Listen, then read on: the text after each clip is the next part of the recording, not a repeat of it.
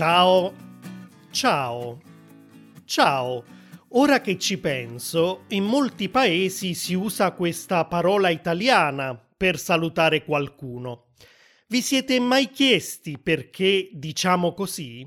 Qual è l'origine della parola ciao e qual è dunque il suo vero significato?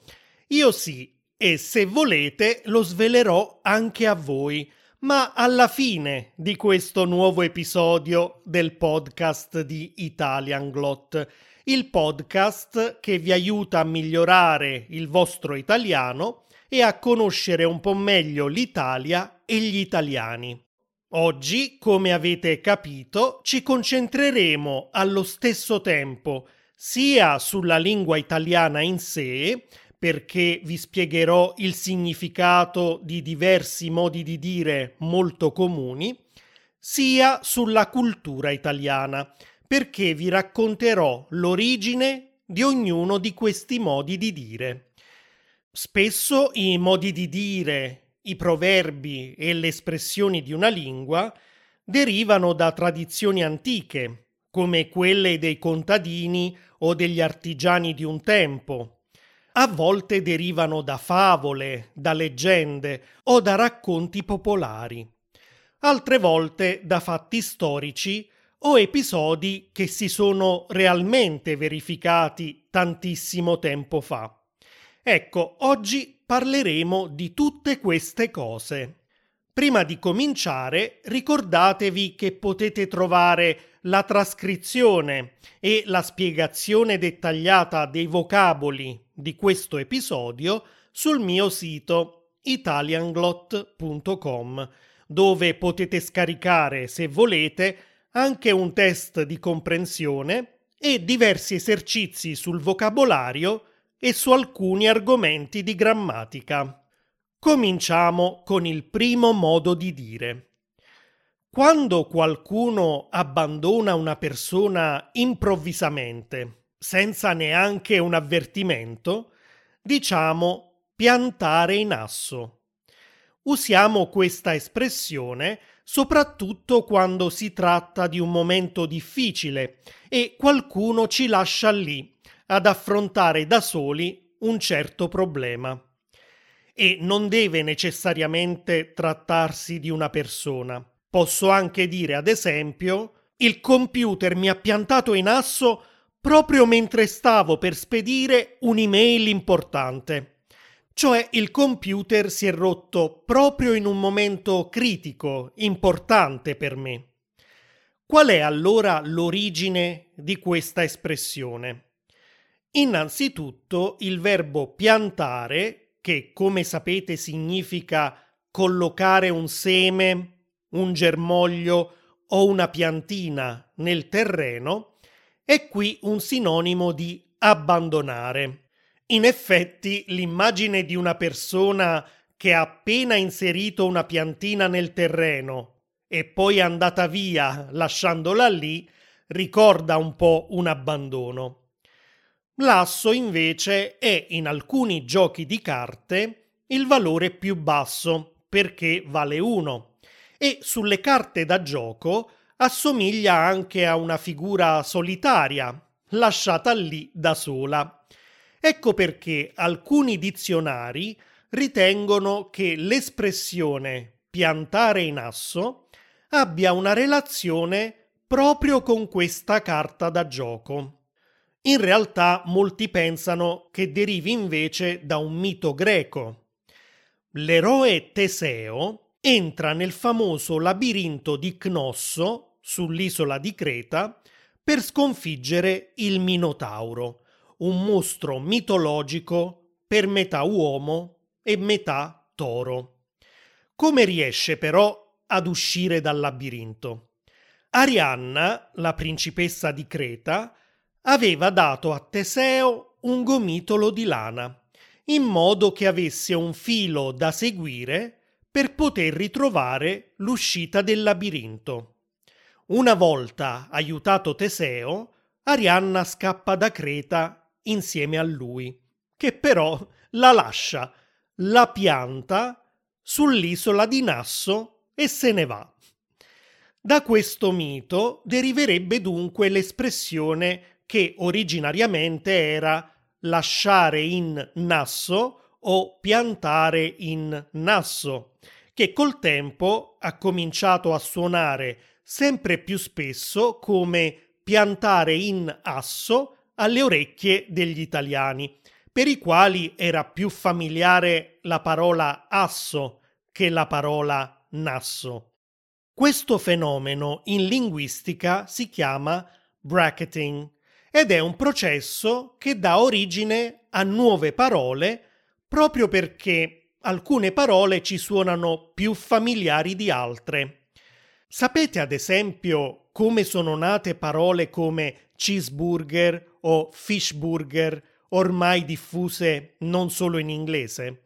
La parola hamburger letteralmente vuol dire della città di Amburgo. Hamburg è il nome tedesco di questa città. Quindi una bistecca tipica di Amburgo, ad esempio, viene chiamata così, hamburger o, con pronuncia italiana, hamburger.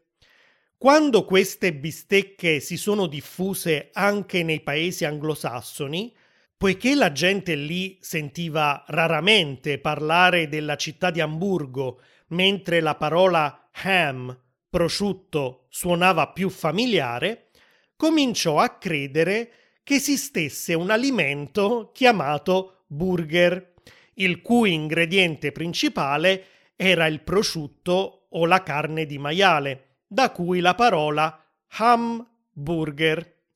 A questo punto nasce anche la parola burger e quando il burger viene fatto con il formaggio, allora viene chiamato cheeseburger. Ecco, con questo stesso meccanismo linguistico sarebbe nata anche l'espressione piantare in asso. L'espressione fare fiasco o essere un fiasco indica in italiano un completo insuccesso. Possiamo dire, ad esempio, ha provato a convincere il capo a darci una vacanza più lunga, ma ha fatto fiasco, cioè non è riuscito a ottenere quello che voleva. Ha fallito. E in effetti una possibile spiegazione dell'origine di questo modo di dire deriverebbe proprio dai fallimenti legati al mestiere di soffiatore di vetro. Per dare una forma particolare a degli oggetti in vetro, si soffia all'interno di vetro fuso ad altissima temperatura con l'aiuto di una canna. Il vetro si gonfia e lo si modella per dargli la forma che vogliamo. Quando però invece di ottenere la forma che avevamo in mente, finiamo per creare un semplice fiasco, allora il nostro progetto fallisce. Spesso usiamo questa espressione anche per parlare di uno spettacolo teatrale, di un film o di una mostra d'arte. Possiamo allora dire il suo ultimo film è stato un vero fiasco o il suo ultimo film ha fatto fiasco. Non è piaciuto al pubblico, sono andati in pochi al cinema a vederlo, insomma è stato un insuccesso. Un'altra spiegazione sull'origine di questo modo di dire è legata proprio al mondo del teatro.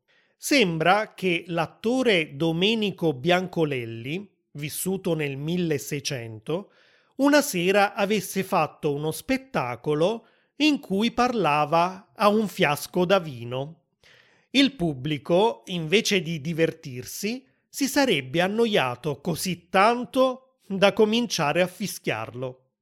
In realtà quest'ultima teoria sembra un po' forzata. È poco probabile che da un singolo episodio si sia diffusa così tanto un'espressione che usiamo ancora oggi. E dal fiasco passiamo all'ovazione, che ha proprio il significato opposto. Quando il pubblico esulta, acclama e applaude un attore bravissimo, diciamo c'è stata un'ovazione o l'hanno accolto con un'ovazione. In italiano a volte usiamo anche l'espressione inglese standing ovation. Ecco, anche la parola inglese ovation, come quella italiana ovazione, deriva dalla parola latina ovatio, che a sua volta ha la stessa radice della parola latina ovis. Ovis vuol dire pecora. Infatti, in italiano moderno, con il termine ovini, indichiamo il gruppo di mammiferi a cui appartengono le pecore, le capre e così via. Ecco, quando gli antichi romani dovevano celebrare qualcuno che aveva magari compiuto un'impresa eroica, sacrificavano per lui una pecora, ed è questo il motivo per cui il termine ovis nel tempo ha cominciato ad essere associato al concetto di acclamazione. E restando in tema di ovini, conoscete l'espressione capro espiatorio? Supponiamo ad esempio che un uomo potente, un importante uomo d'affari, il presidente di una nazione o un uomo politico, commetta un grande errore. Ad esempio che scriva in un post su Facebook qualcosa che fa arrabbiare molta gente.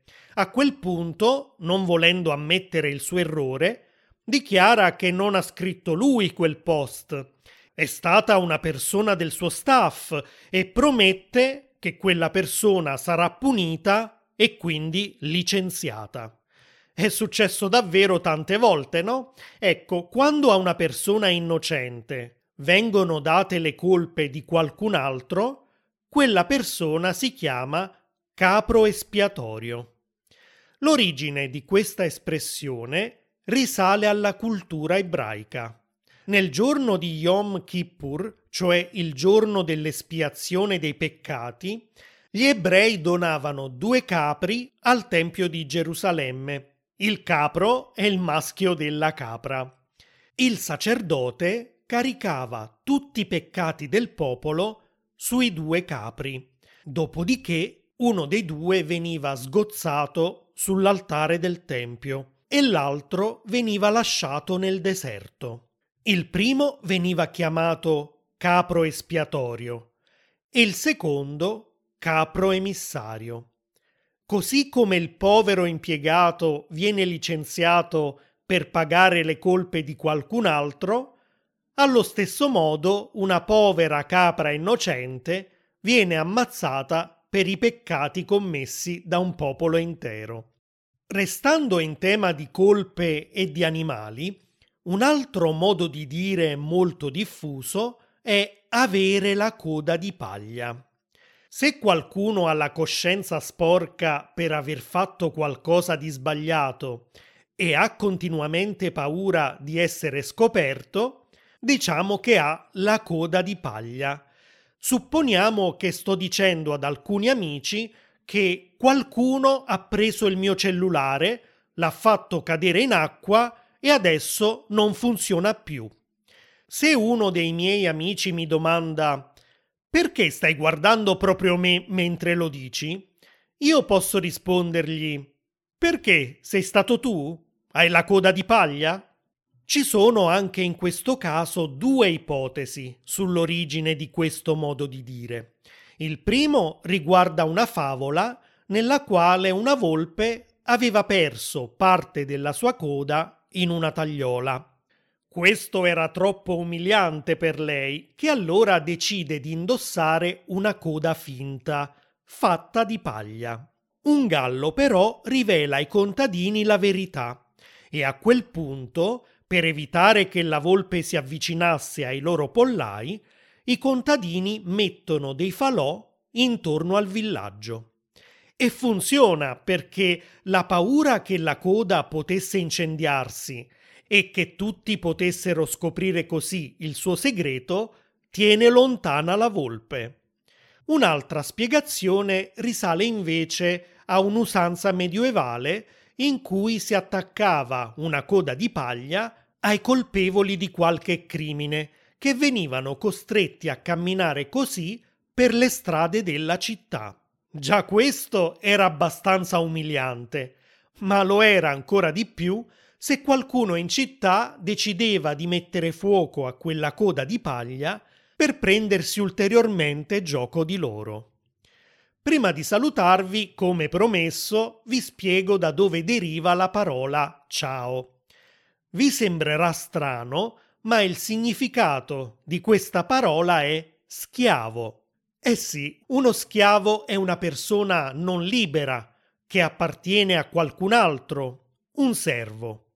Ecco, i veneziani utilizzavano la parola latina sclavus, che nella loro lingua era diventata ciao, proprio come un saluto molto ossequioso. Era come dire «sono un tuo schiavo» o «sono un tuo servo». In effetti, anche uno dei saluti più diffusi nella Germania meridionale o in Austria, cioè Servus, ha ancora oggi lo stesso significato. Deriva dalla parola latina servus e vuol dire sono un tuo servo o sono un tuo schiavo. Nell'Ottocento, poi, la parola veneta sciao diventa ciao e comincia ad essere usata prima in Lombardia e poi nel resto d'Italia, non più come saluto ossequioso, ma come saluto informale.